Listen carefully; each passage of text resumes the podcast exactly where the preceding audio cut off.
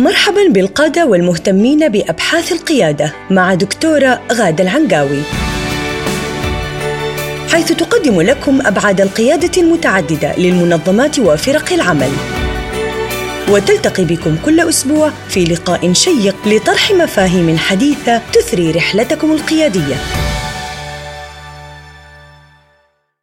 مستمعينا الكرام في كل مكان السلام عليكم ورحمة الله وبركاته. وحياكم الله في حلقة جديدة من بودكاست القيادة مع الدكتورة غادة طلال العنقاوي المتخصصة من أكثر من 20 عام في القيادة بجميع مستوياتها من خلال أبحاثها في الدكتوراه وبخاصة في مجال السلوك القيادي الفعال وتخصصها في التوجيه القيادي وتوجيه فرق العمل أو ما يعرف في العالم ب leadership and team coaching. حياك الله دكتورة غادة. أهلا وسهلا عبد العزيز حياك الله.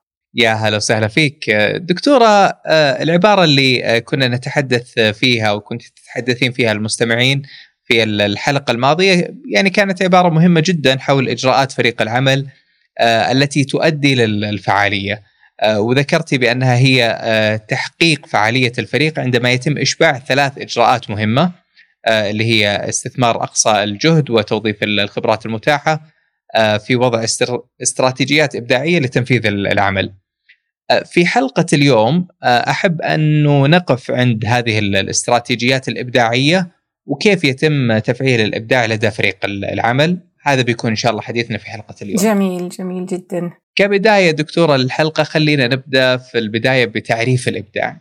ما هو الإبداع؟ طبعا يعني أنا مو تخصصي الإنوفيشن والإبداع ولكن جزء من الأشياء اللي أعملها مع فريق العمل ومع القادة إني أنا أطلق الإبداع. فتعريفي الشخصي لعملية الإبداع القدرة على إطلاق الذهن بحرية في كل الاتجاهات لخلق فرص حلول طرق تسمح للشخص بأن يتحرك لتحقيق الغاية أو إشباع الهدف.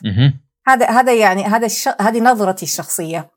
الإبداع هو الطرق والاساليب اللي يحقق بها إذا إحنا نظرنا لفريق العمل يحقق بها أعضاء الفريق عملهم. مم. الغاية اللي هم من أجلها وجدوا مهمتهم. فهل هم مبدعين في تصميم وتفصيل طرق تحقيق العمل بحيث تتناسب مع آه، السياق التنظيمي وانفراديته عن باقي السياقات الأخرى؟ أم أنهم يتبعون بعميانية ما يملى عليهم من استراتيجيات أداء قد لا تتناسب لا مع المهمة اللي هم بصددها ولا مع السياق اللي هم موجودين فيه. م. فهذا السؤال جدا مهم. هل إحنا كفريق عمل آه، بنمارس الإبداع؟ بنطلق ذهننا في كل الاتجاهات؟ بنحاول نخلق حلول جديدة؟ أم أننا آه، ننتظر توجيهات عليا أو, أو, أو السياق ما يمليه علينا أو نتركها للظروف نشوف كيف تسير وإحنا uh, as we go. هنا يعني مثال مهم جدا. هل يترك التنظيم للفريق رسم وإبداع؟ كمان التنظيم هنا مهم اللي هو السياق اللي هو الاورجنايزيشن نفسها. هل تترك للفريق الحرية في في رسم وإبداع طرق الإنجاز واختبار الاستراتيجيات؟ ففريق المبيعات ترأسه قائد جديد ذا خبرة واسعة نعم. ولكن الفريق موروث من قائد آخر. واعتادوا على أسلوب توجيه. ما هو coaching توجيه يعني direction يعني تعليمات مباشرة. افعل ولا تفعل. يعني عندنا كلمة التوجيه لها معنيين في اللغة العربية. إما إنك أنت تتوجه بنفسك وتبحث وإما أنت توجه. خلينا نقول إنه هذا الفريق عنده توجيه أعلى. طيب؟ وأن الخطط والإجراءات تأتيهم من فوق ولا وما اعتادوا على أنهم يبدعوا أو يوجدوا حلول. وإذا بالقائد الجديد يصل وهو معتاد على الإبداع وجاي بأفكار جديدة. فهذا القائد جلس معايا واشتكى لي في جلسات التوجيه بأنه هو مو قادر يطلق إبداع الفريق آه، ويوصلهم لمرحلة أنهم هم يتفاعلوا معاه بالشكل اللي هو آه، يأمل ويطمح له. عشان عشان يكونوا متميزين. وهذه هذه كانت طريقته وأسلوبه. فهنا نيجي كيف إحنا نحرك أعضاء الفريق عشان يفهموا هذا الشيء وعشان يوصلوا له. فطبعا الحل بإن إحنا نقوي الاتصال الشخصي بين أعضاء الفريق واحد واحد وبين قائدهم وبينهم وبين بعضهم. لأنه الاتصال هو الأرضية المشتركة اللي تسمح بإطلاق الإبداع. لو إحنا جالسين ساكتين وما بنعبر عن نفسنا فمعناته عمرنا ما حنبدع فلا بد من الاتصال. طبعا الموضوع أخذ مني ثلاثة شهور. في النهاية أصبح عند هذا القائد فريق عمل عالي الإبداع وأنا تركتهم هم بيحتفلوا. وإن شاء الله في الحلقات القادمة يمكن نقدر نفصل في موضوع الإبداع أكثر. لكن إحنا دائما في البودكاست نحاول ما نتقل على المستمعين ونجيب الأشياء الخفيفة عشان تساعدهم إنهم يفهموا الفكرة ويمكن. هذه ميزة من مزايا الإبداع إنه يعني تعريفه ما هو تعريف محدد لأنه أساسا لما نعرفه بتعريف محدد يعني فقدنا حتى الإبداع يمكن في التعريف. يا فإحنا ما نبغى نحط الإبداع في إطار ونحدده وبعدين خلاص يفقد قدرته صحيح. على الانطلاق حتى لغويا إحنا نبغاه يكون يعني آه، قابل مم. للتشكيل. وهذا برضه جزء من يعني أو شكل من أشكال الإبداع. طيب آه، دكتورة خلينا شوي نتكلم عن الاستراتيجيات. آه، لماذا الاستراتيجيات لابد إنها تكون مبدعة وليست عادة يعني من المعتاد في الثقافة؟ إيش السر في هالجانب؟ طيب إحنا في حياتنا العادية دائما يعني في عادات عندنا معينة بنطبقها كل يوم م. بنكرر نفس الإجراءات في نفس الموقف و وفي كل مرة نكررها بنجاح وبدون ملل وبنحصل على نفس النتائج هذه الأشياء إحنا تعلمناها لأنها يعني إحنا بنعملها لأنها بتنفع بتصلح بتجيب نتيجة طيب لكن انت نعم. فكر في الإجراءات الروتينية اللي اللي يعني اللي إحنا اعتدنا عليها في كل يوم. مثلا زي انت بتصحى الصباح بتشرب كوب القهوة في وقت معين للنوم في روتين يوديك للسرير وتنام آه، بهدوء وبراحة. لو الروتين ده انهاز أو اتخل آه، حيتوتر نومك. في وجبات معينة صحية انت بتاكلها بتخليك تشعر بطاقة وفي آه، وتيرة في حياتك. ولذلك يعني ال ال ال الاعتياد مهم. لكن آه الحياة حولنا بتتبدل وبتتغير باستمرار. نعم. ودائما بيكون في حاجة جديدة بتصنع سياق جديد. أحيانا ما نكون منتبهين للشيء ده. هذا هذه الإضافات وهذا التغيير اللي بيحصل حولنا آه، يتطلب مننا إن إحنا نغير الطريقة اللي بنأدي فيها الأشياء في حياتنا.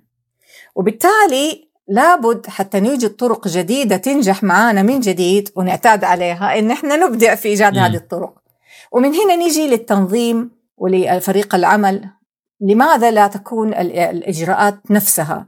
لماذا لا تكون هي اللي بنعمله دائما وبينجح دائما ولماذا اللي بينجح آه، في آه، في ديبارتمنت معينة وفي قسم معينة ما بينجح في قسم ثاني؟ واللي كان ينجح السنة اللي راحت ما صار ينجح اليوم. واللي نجح مع الجيل السابق آه والدي ووالدك ما صار ينجح في اللحظة هذه مع الجيل نعم. القادم آه الجيل الحالي الميلينيالز.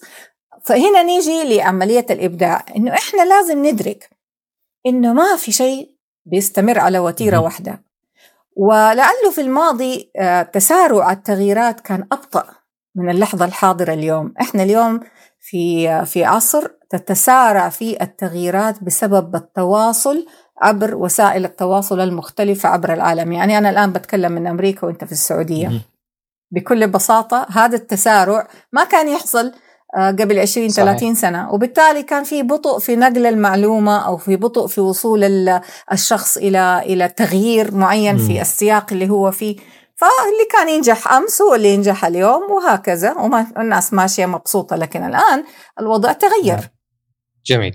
طيب آه، دكتورة خلينا آه، يعني نتساءل يمكن بعض الناس وبعض آه، أيضا المسؤولين يقول لك يا أخي هذا فلان يعمل عندي بس لا يملك القدرة على الإبداع علما بأنه أحيانا يكون الشخص هذا أنت تعرفه مثلا خارج بيئة العمل تجده مثلا مبدع في في بيئته ولكن في بيئة العمل آه خلينا نقول ممكن ما يملك الجرأة الكافية إلى أنه يطرح آه آه ذاته بأريحية وبشكل إبداعي. نعم.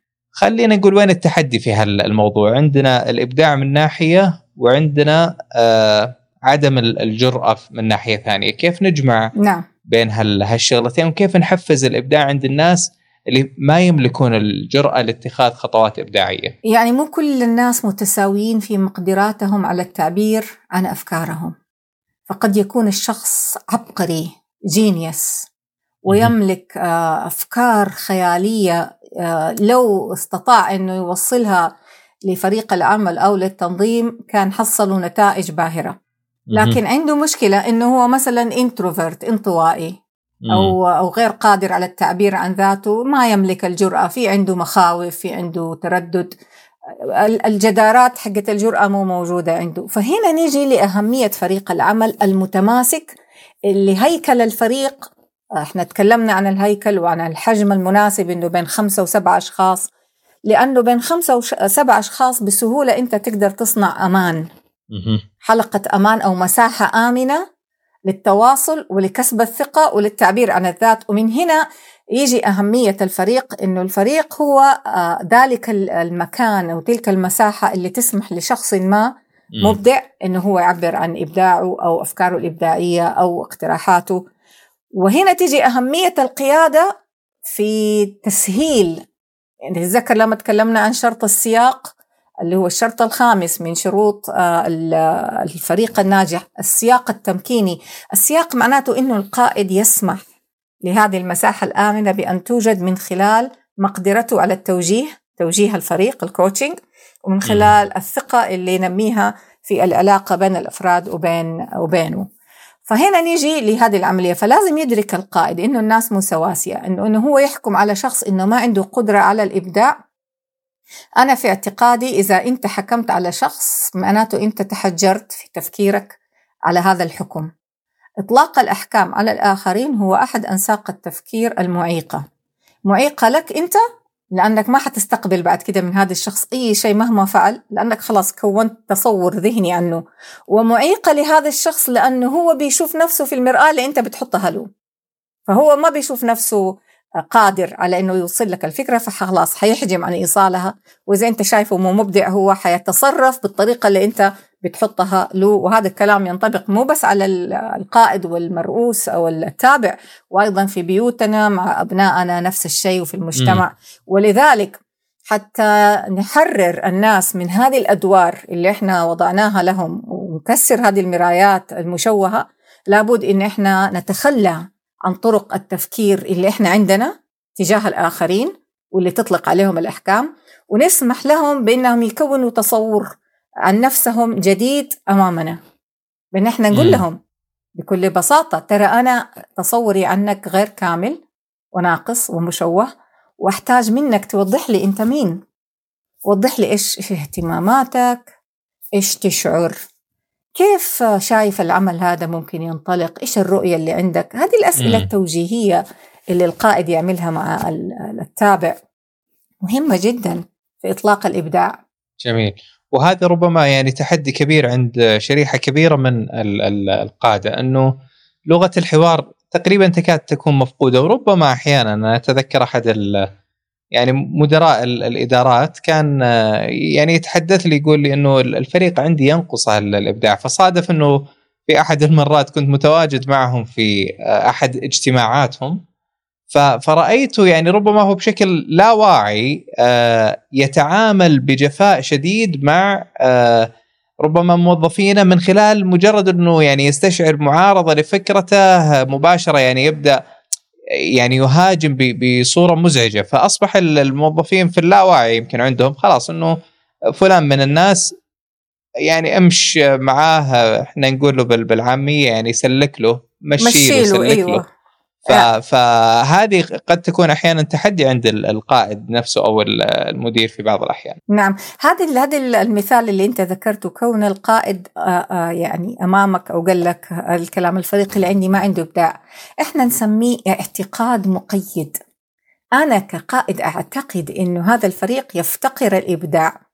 مم. فأنا قيدت نفسي وقيدت الفريق والاعتقادات المقيدة هي يعني رأس مشكلاتنا في أي تواصل وفي أي عمل إحنا بنقوم فيه في المجتمع وفي التنظيمات وفي العالم كله. لما أنا نعم. أعتقد عن موقف معين اعتقاد معين قد يكون هذا الاعتقاد مشوه. يعني الاعتقاد مو معناته إيمان بالغيب ولا إيمان برب العالمين لا هنا الاعتقاد هو ما أظنه تجاه هذا الموقف أو تجاه هذا الشخص. و يعني مهم جدا إنه يدرك القائد أو يكون واعي باعتقاداته المقيدة للآخرين، المقيدة لإبداعهم، المقيدة لانطلاقهم، المقيدة لنموهم في داخل الفريق وداخل التنظيم.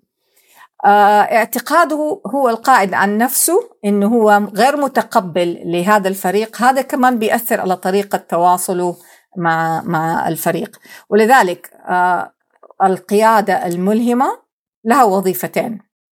الوظيفة الأولى إنه يعتقد القائد الملهم إنه بإمكانه أن يتخيل حل جديد.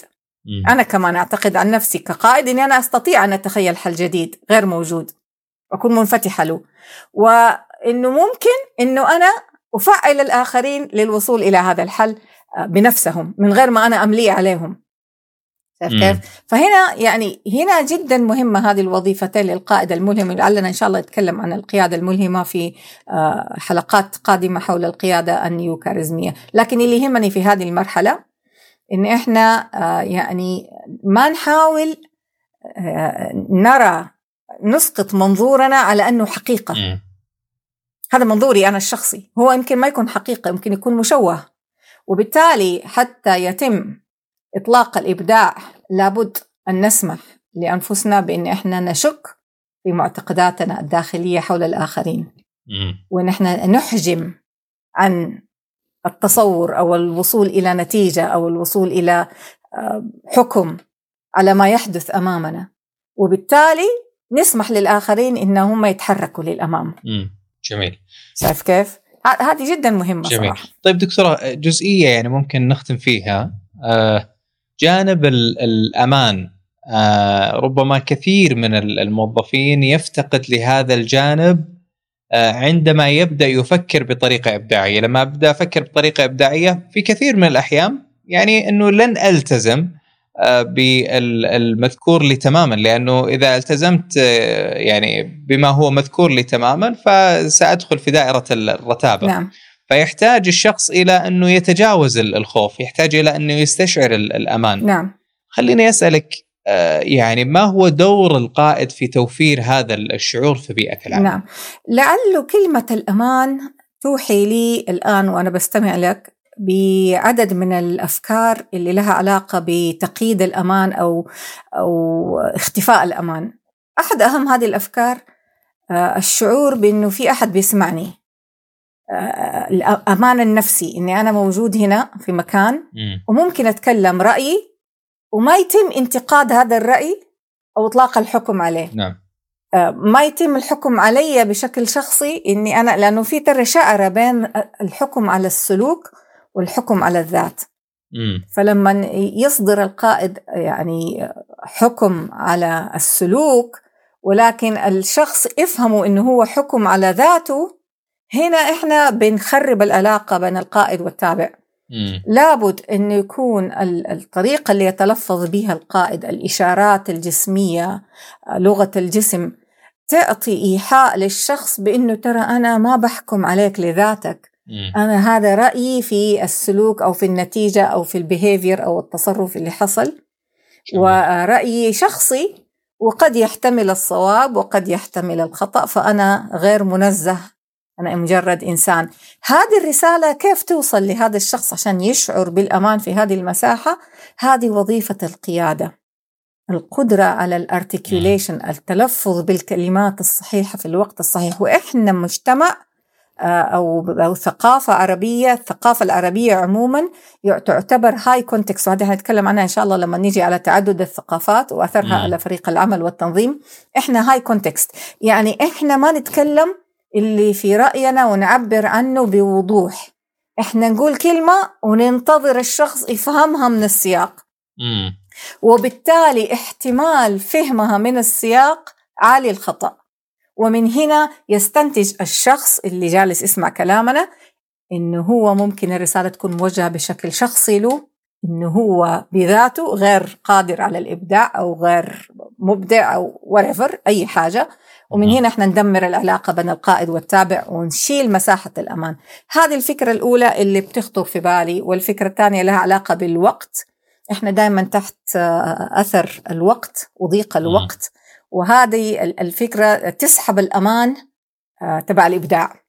لما أنا كإنسان فنان أعرف إنه أنا ما عندي إلا ساعة عشان أخترع فيها حاجة أو أرسم فيها لوحة يضيع الفن ويطير.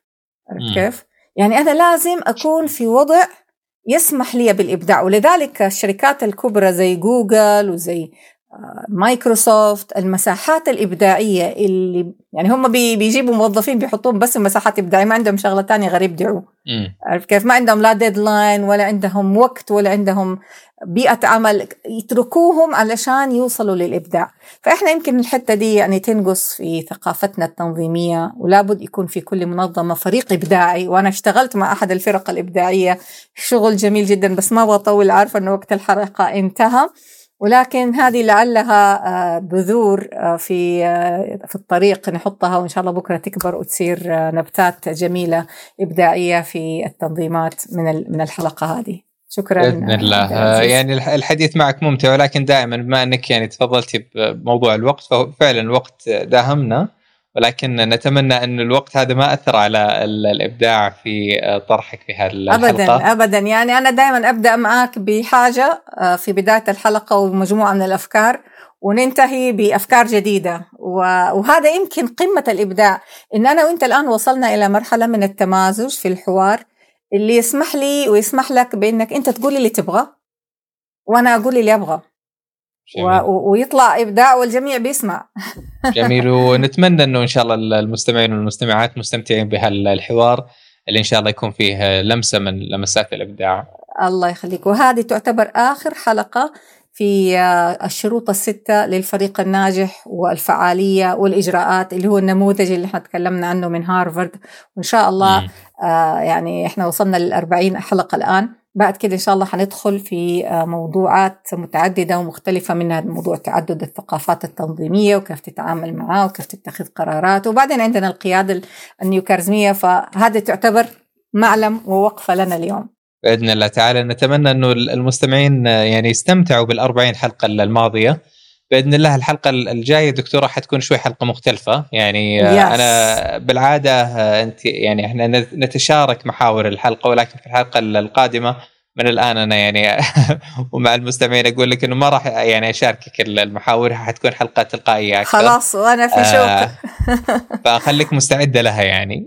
وخلي المستمعين كلهم tuned in مستعدين متابعين لأنه يعني صعب إن إحنا نوصل لهم كل الحلقات بس اللي مشترك في ال iTunes ومشترك في كل ال apps بتوصل له الحلقات تلقائيا بإيميلات من خلال هذه التطبيقات. شكرا عبد العزيز. جميل. شكرا لك مرة أخرى الدكتوره يعني وصلنا إلى ختام هالحلقه آه، شكرا لكم أنتم أيضا مستمعينا الكرام على استماعكم.